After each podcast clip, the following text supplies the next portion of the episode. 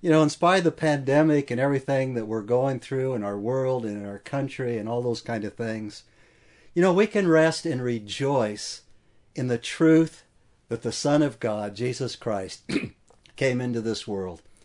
He came into this world born as a human being. He lived among men. He died on the cross to pay the penalty for our sins. He was raised on the third day, and he ascended to the right hand of God where he makes intercession for us. For us. And we know that he is also with us. He is with us because one of his names is Emmanuel, God with us. So please turn in your Bible to the second chapter of Luke's Gospel. Luke chapter 2, beginning at verse 1. This recorded historical account of the birth of Jesus is probably the most familiar Bible passage in all the Bible.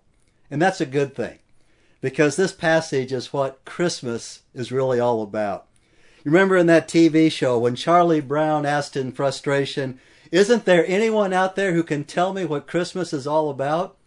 And Linus responded, Sure, Charlie Brown, I can tell you what Christmas is all about.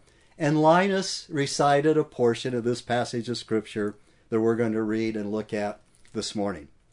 Luke chapter 2, beginning at, at verse 1, the first verse, the second chapter of Luke. Now, in those days, a decree went out from Caesar Augustus that a census be taken of all the inhabited earth. This was the first census taken while Quirinius was governor of Syria. And everyone was on his way to register for the census, each to his own city. Joseph also went up from Galilee, from the city of Nazareth to Judea, to the city of David, which is called Bethlehem, because he was of the house and family of David, in order to register along with Mary, who was engaged to him and was with child. While they were there, the days were completed for her to give birth. And she gave birth to her firstborn son, and she wrapped him in cloths and laid him in a manger, because there was no room for them in the inn. In the same region there were some shepherds, staying out in their fields and keeping watch over their flock by night. And an angel of the Lord suddenly stood before them, and the glory of the Lord shone around them, and they were terribly frightened. But the angel said to them, Do not be afraid, for behold, I bring you good news of great joy, which shall be for all the people. For today in the city of David there has been born for you a Savior, who is Christ the Lord. This will be a sign for you. You will find a baby wrapped in cloths and lying in a manger.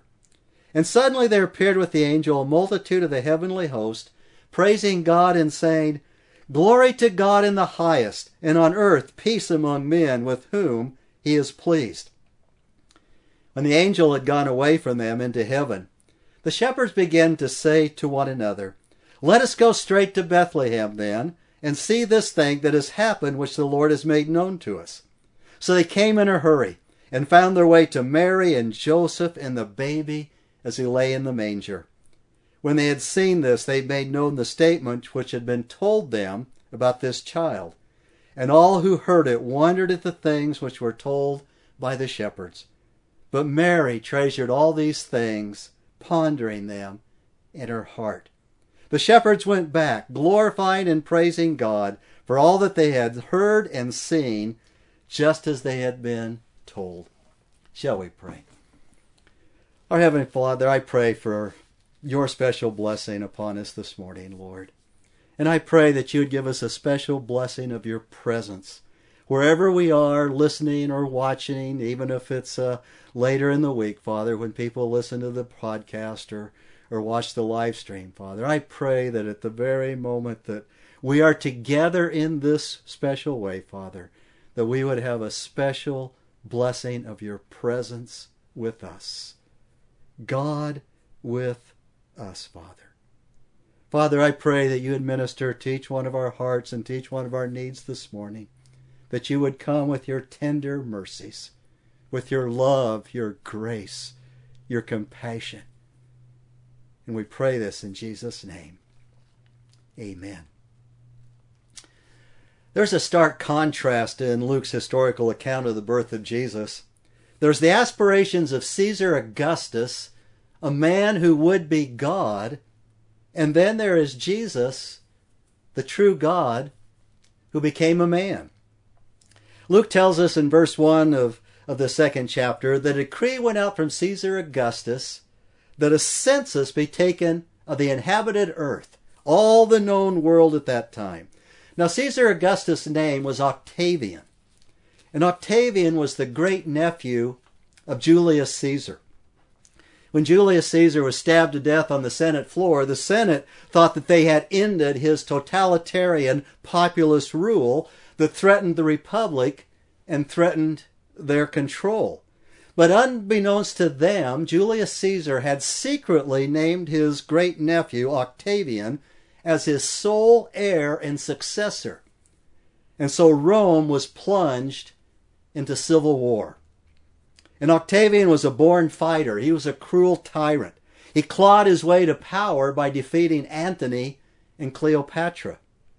And then through his considerable genius and the force of his persona, Octavian gave the empire a solidness that was to endure for centuries. Octavian was the first Caesar to be called Augustus, which means holy, to be revered. Up until Octavian, the name Augustus or the title Augustus was reserved exclusively for the gods. This was the first step in making all the subsequent Caesars into gods who were deified and worshipped as gods. In fact, some of the Greek cities in Asia Minor, modern day Turkey today, adopted Caesar Augustus' birthday, September 23rd, as the first day of the new year, hailing him as Savior. And one ancient inscription even called Octavian the Savior of the whole world. When Caesar Augustus died, the people comforted themselves by reflecting that Augustus was a god and that gods do not die. And at the time of Caesar Augustus and for decades to come, Rome enjoyed what was called the Pax Romanus, the Roman peace, the peace that infiltrated and, and included the whole world. The empire knew peace, but it was only because the tyrannical Caesar Augustus had bludgeoned every foe, including the Jews, into submission. No man or woman or boy and girl would say a word against this forced peace without fearfully looking over their shoulder. And men hung on crosses on the thoroughfares leading into major cities, including Jerusalem. And now Caesar's relentless arm stretched out to squeeze its tribute into a tiny village at the far end of the Mediterranean. So take your Bibles again to Luke chapter 2 at verse 4. So it came about that a peasant village carpenter and his expectant teenage bride were forced to travel to his hometown, Bethlehem, to be registered for taxation in this census. Verse 4 Joseph also went up from Galilee, from the city of Nazareth to Judea, to the city of David, which is called Bethlehem because he was the house and family of David, in order to register along with Mary, who was engaged to him and who was with child. In contrast to Caesar Augustus, Joseph and Mary were insignificant nobodies. They were peasants, they were poor, they were uneducated, they were of no account to anybody except to squeeze whatever tribute Rome could extract. And it would have been an absolutely miserable 120 mile journey from Nazareth to Bethlehem. Mary was full term, and whether she rode a donkey or walked or both, it was an undesired and an unpleasant journey. The, tra- the couple traveled in the dust and cold of winter, bearing the distress that Mary would have her first baby far from home, far from her mother, far from anybody and everybody who cared about them. And from what Luke has recorded so far in this chapter, it would be difficult to see the hand of God in these events. It really is a sad and pathetic picture. But Mary understood who she was, and she understood who God was. Turn back a page or two in your Bible to the first chapter of Luke's Gospel for a moment. Luke chapter 1 at verse 46. Early on, Mary learned that she was pregnant with the Son of the Most High. In her song of praise, that's in this 46th verse of, of Luke chapter 1, she began with the words, My soul exalts the Lord, and my spirit has rejoiced in God my Savior, for he has had regard for the humble state of his bondslave. For behold, from this time on, all generations will count me blessed. For the mighty one has done great things for me, and holy is his name. Then drop down to verse 51 to see what she says here. He has done great deeds with his arm. He has scattered those who were proud in the thoughts of their heart. He has brought down rulers from their thrones and exalted those who were humble. Here is the mystery of God's grace. He does not come to the proud. In fact, he brings down the proud. He scatters them. He brings down rulers from their thrones. God does not come to the powerful. The Lord comes to the poor. He comes to the powerless. He comes to the disenfranchised. He did not go to Caesar's household. He did not go to Herod's household. He did not go to the household of Caiaphas, the high priest. But he came to a poor peasant couple in Nazareth. Spiritually, he came to those, and he does come to those who are poor in spirit, who recognize their need, who recognize their helplessness. As it is so often, things were not as they seem to the world around them. The world just doesn't get it. They don't get it. They don't get Christmas. Because humble Mary and Joseph were the adoptive father and birth mother the King of Kings and the Lord of Lords. Oh, Caesar played a part in all of this, but it's not the part he wanted or even was he, he was aware of because we know from Proverbs 21 verse 1, the king's heart is like channels of water in the hand of the Lord and he takes it wherever he wishes. God turned Caesar's heart to Caesar. He was just proclaiming a census so he could tax and get more money out of people. But God had his purposes because 700 years earlier, the prophet Micah had prophesied.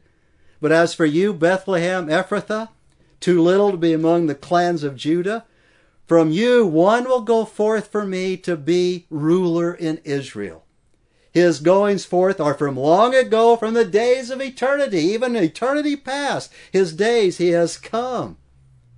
God was in control and orchestrated these events to get his son to be born in Bethlehem. The poor couple's forced journey to Bethlehem to register to pay taxes would set the stage for the fulfillment of messianic prophecy. They appeared to be helpless pawns caught in the movements of secular history. But every move was under the hand of the Almighty God. The baby Mary carried was not a Caesar, a man who had become a god, but far greater wonder, the true God who had become a man. And then in verse 6 of, of Luke chapter 2. While they were there, the days were completed for her to give birth and she gave birth to her firstborn son. And she wrapped him in cloths and laid him in a manger because there was no room for them in the inn. The simplicity of this story is almost astounding. This is all the Bible says about the actual birth experience, the actual birth of Christ. And of course, we like to fill in the details and we like to have Christmas plays and those kind of things. We we like it when Joseph is searching for a place to stay and Mary's about ready to give birth and all the tension of that. And the innkeeper apparently turns them away and some kindly man pointed them towards a stable, possibly a cave. They were there and the days were completed for her to give birth. Nine months was up. Absolutely nothing was said is said here about the details. But let me suggest some things that I don't think stretch it too far here. Even though Mary and Joseph understood God's hand on this and his hand on them, this was still a young couple who had taken a long, dangerous journey. They were far away from home. They were totally on their own. They felt all the emotions, they felt and experienced all the trepidations that came along with all of that. And Joseph would have been greatly concerned. He would have been nervous about the whole trip and this whole childbirth thing and worried about Mary and the baby with no one to help them, with no one to support them. But Joseph's concern would have been a godly concern who would have been it would have been part of who he was and why God chose him to rear the son of God. Joseph was greatly concerned. But Joseph would also probably been beside himself with curiosity. The God man, the Messiah, was about to be born. Joseph must have wondered what this baby would look like. You know, and during the labor, Joseph held Mary's hand and wiped her forehead with a cool cloth. He supported her during the pain, the pain, and the pain as his dear young wife spent hours in labor in a place that offered no comforts. No midwives. Mary's mother wasn't there. Every girl would want her mother there. No family, just a teenage girl and a young husband alone in a stable. There would have been all the smells of the stable manure, acrid straw, as well as one commentator put it, all the smells of poverty and squalor.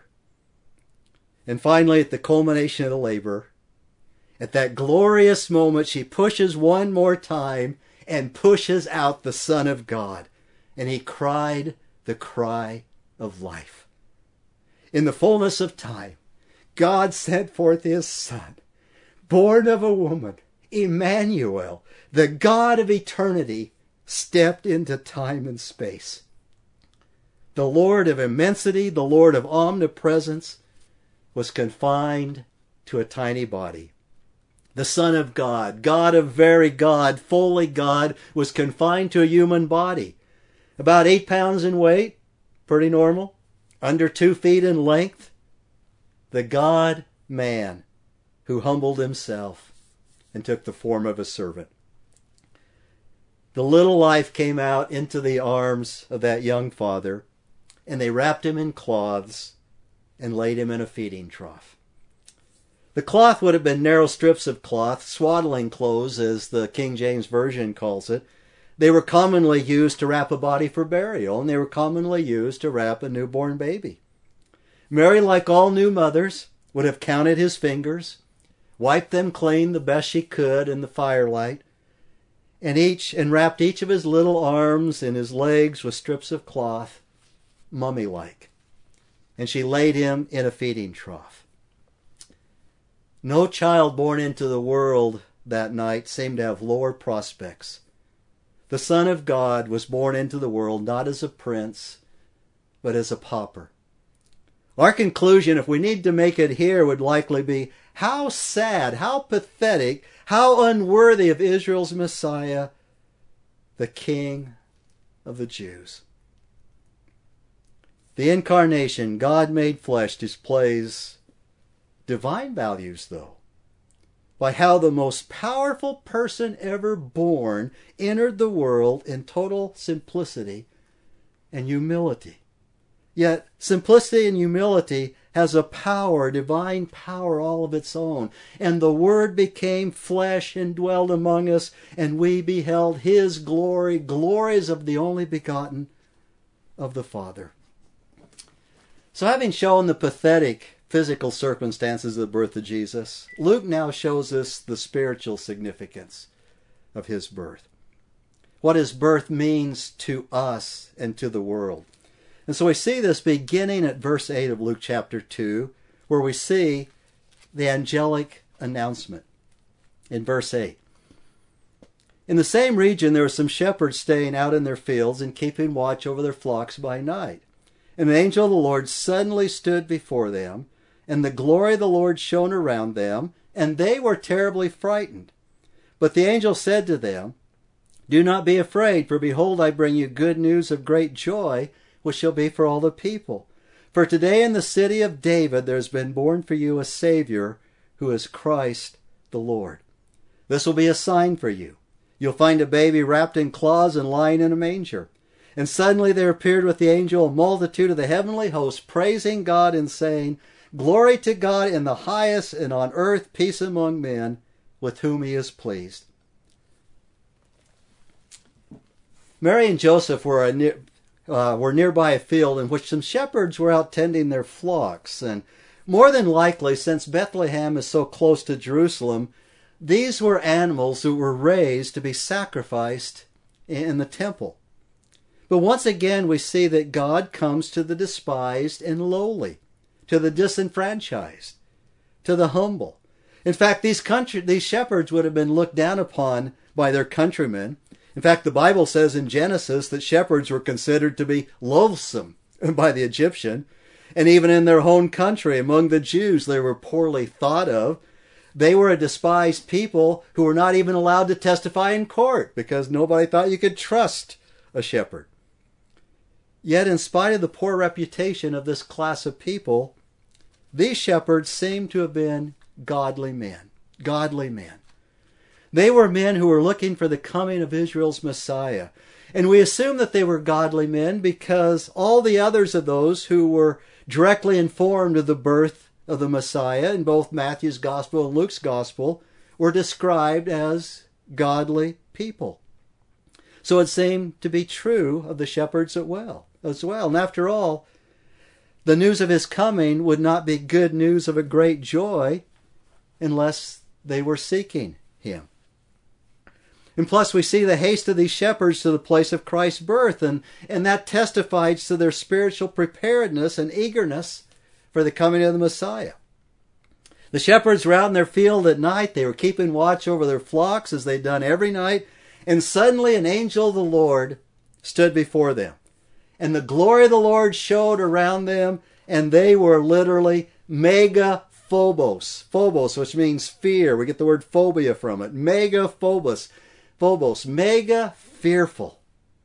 To these humble shepherds, the angel of God appeared in a blaze of glory. And the angel assured them, and he brought them good news and told them of the birth of Messiah, which should be a cause of great joy for all the people.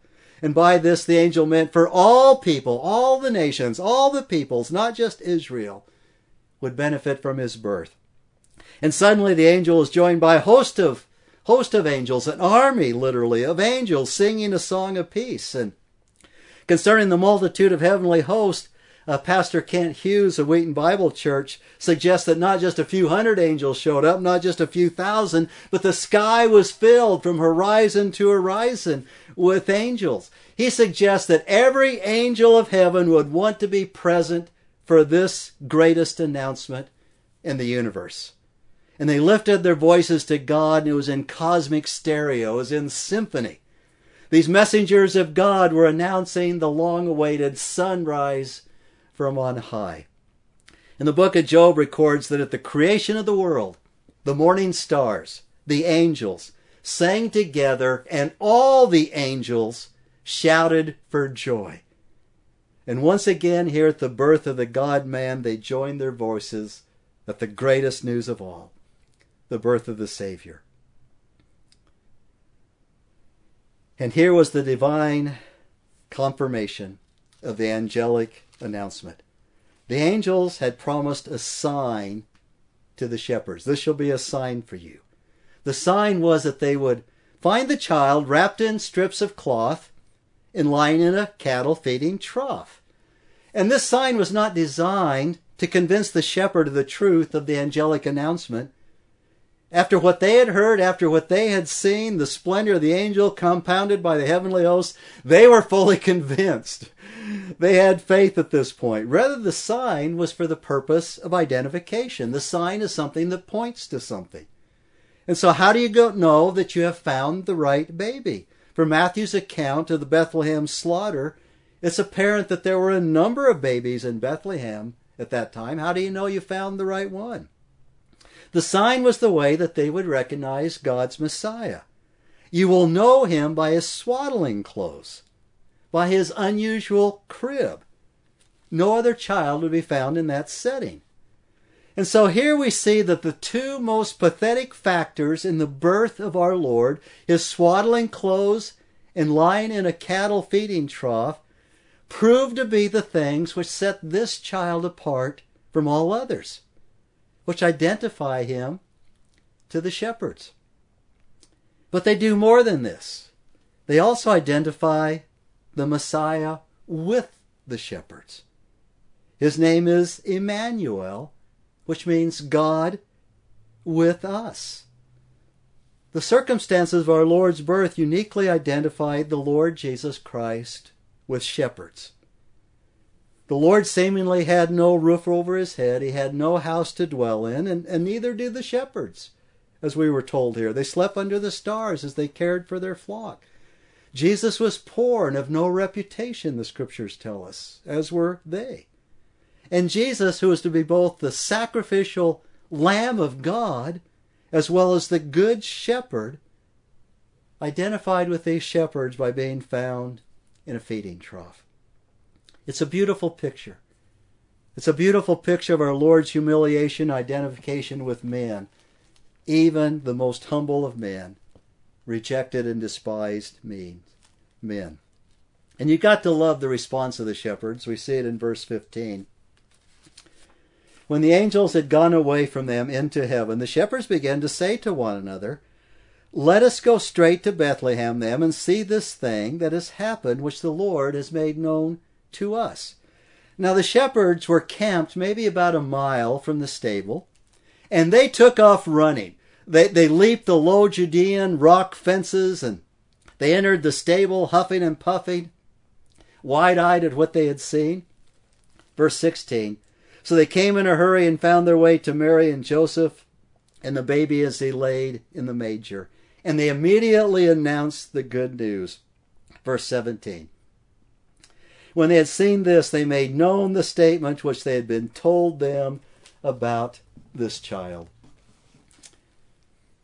We talk a lot about shepherds and God's grace and the angels appearing to them and gave them the best news in all of history. But I want to take it back now to, to Mary and Joseph. What about Mary and Joseph? Did they need the shepherds? Here they are in a stable in that, that kind of place, and she has just given birth, and, and all of a sudden there's these visitors that come, these shepherds that come. They come to a smelly shepherd or come to a smelly uh, stable, and they're probably smelly shepherds as well. But did Mary and Joseph need to hear what the shepherds had to say and what they told them? Of course they did. It'd been a long journey, no place to stay, dusty, smelly stable, childbirth. You know, once before, God had used Elizabeth and her miraculous pregnancy with John to confirm that the child within Mary was indeed the Son of God. And now God uses the statements by the shepherds to once again give confirmation at a time and place where Mary and Joseph need it the most. They were right in the center of God's will, right where they were supposed to be. But God gave glorious confirmation nonetheless. Why? Because that's who God is. He wants to bring you to that place. He wants to bring you to that place where you experience His love, you relive the joy that He has for you, where He restores your soul, where He revitalizes your spirit, where He renews your faith, and you go away or remain having experienced a fresh and invigorating encounter with the living God. Do you think Mary and Joseph didn't need that because they were Mary and Joseph? Or the shepherds didn't need that? They needed that. We all need that. And then in verse 18 we see how the how the shepherds responded. And here we see the application of how we are to respond as well. Luke chapter 2 beginning at verse 18. But all who heard it wondered at the things which were told by the shepherds. But Mary treasured all these things, pondering them in her heart. And the shepherds went back, glorifying and praising God for all that they had heard and seen, just as been told them. The good news of the Christ, the Savior, requires a personal response. The good news requires a personal response. The shepherds did not hear this great news and then sit around discussing it. They didn't send a delegation to the rabbis in Jerusalem to get their view on things. They didn't say, Oh, we've always believed these things. After all, we're Jews. We know the scriptures. The Messiah is to be born in Bethlehem. Well, thanks for letting us know. Rather, they responded in several definite ways. First of all, there was their response of faith. The response of faith. Now, the text here doesn't explicitly say that the shepherds responded by faith, but it, what it does do is describe their faith. It describes their response of faith. They obviously believed the words of the angel, or they wouldn't have left their sheep and gone to Bethlehem. They wanted to see for themselves what the Lord had revealed to them. And what did they see when they got to Bethlehem? Did they see a kingly child arrayed in royal robes and a golden cradle and servants attending him? Did he and his mother have halos over their heads? Not at that point, no. They saw a common couple from Nazareth in a primitive stable with a normal looking newborn baby. It wasn't exactly the way you would expect God to bring his anointed Savior into the world. But the shepherds viewed this baby with eyes of faith, in accordance with the Word of God given through the angel. When God reveals Jesus Christ to your soul, you must respond with the eyes of faith. You know, Jesus may not be the kind of Savior you expected. You might have had in mind a Savior who could give you everything you always wanted. Maybe your thoughts about the Savior might not have included birth in a stable, let alone crucifixion on a cross. But this Jesus is God's Savior, and you must personally believe in Him as revealed in the Bible. Secondly, we see the response of proclamation. Verse 17, when they had seen this, they made known the statement which had been told them about this child. Verse 10, it was good news of great joy for all the people. For all the people. The shepherds didn't stop to think about how others might respond when they told them about this. Some later, as they told about it, may have raised their eyebrows and said, Oh, you saw a bunch of angels and you went and saw a carpenter and his wife with a baby in a feeding trough and you think he's the Messiah, huh? Right. but that didn't stop these men from relating the story. Once you have seen the Savior with eyes of faith, you cannot stop telling others of the great news. Then there's the response of praise. Verse 20 The shepherds went back glorifying and praising God. When God has taken you from the darkness of your sin and by his grace revealed the Savior to your soul, your heart will be filled with praise and joy. As the apostle Paul put it in Colossians chapter 1 beginning at verse 11, believers should always be joyously giving thanks to the Father who has qualified us to share in the inheritance of the saints of the light. For he delivered us from the domain of darkness and transferred us to the kingdom of his beloved Son, in whom we have redemption and the forgiveness of sins. Those who have heard the good news should respond with faith, they respond with proclamation, they respond with praise. And lastly, with the shepherds, we see the response of endurance. Verse 20 just simply says the shepherds went back. Went back where?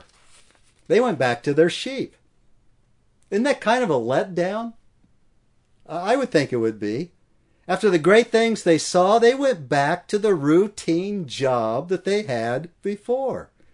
As someone put it, they didn't set up tours of Bethlehem. They didn't put on seminars on how to have visions of angels. They went back to their jobs but praising God for his abundant grace to them. They went back to the routine. Chuck Swindoll used to say, you know, the problem with life is that it's just so daily. It's just so daily. It's just so routine. But God doesn't call us to a spectacular, flashy, constantly exciting life. He calls us to believe in the Savior.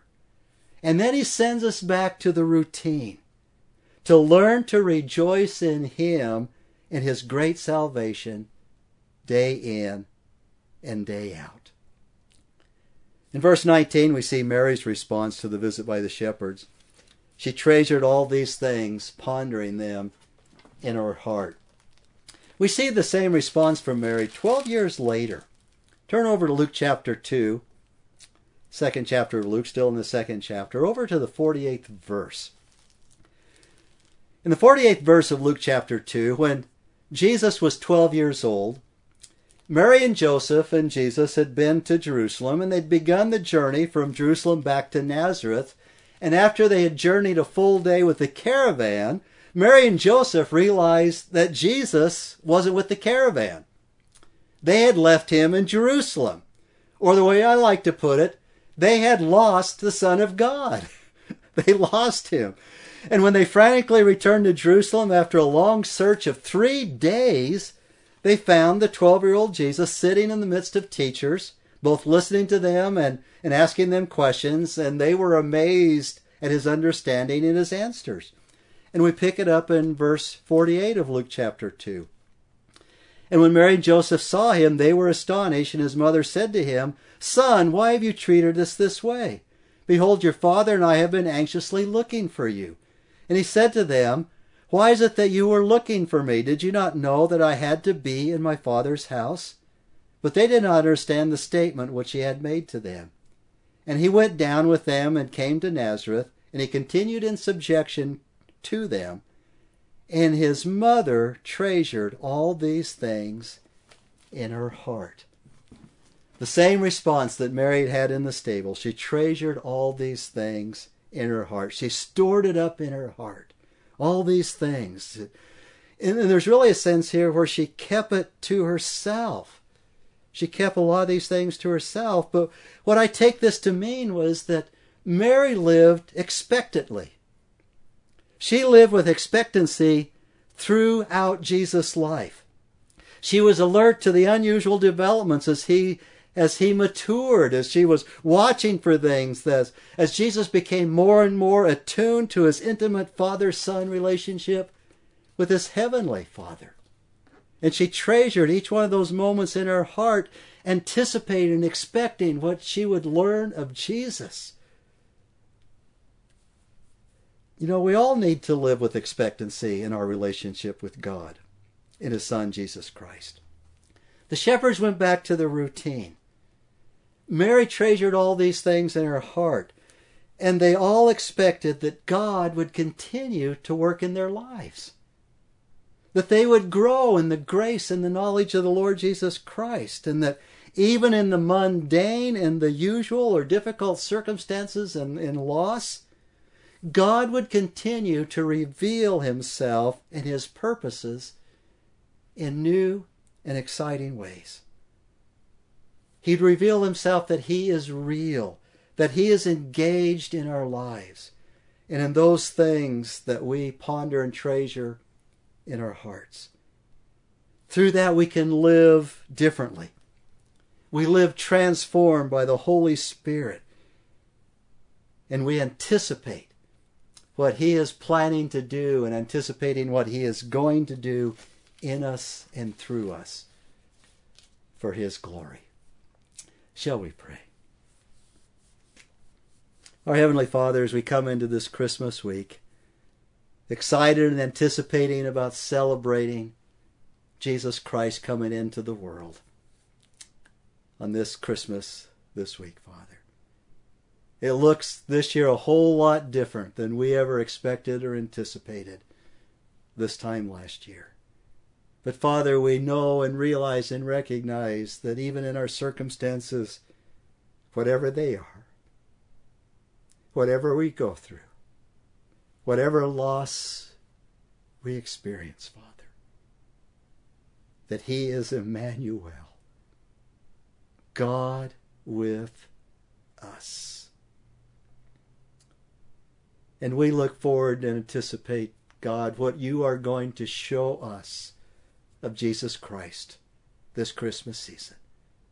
How you're going to reveal Jesus to us in a new and refreshing way. That we might go back glorifying and praising God And for this we pray in Jesus' name. Amen.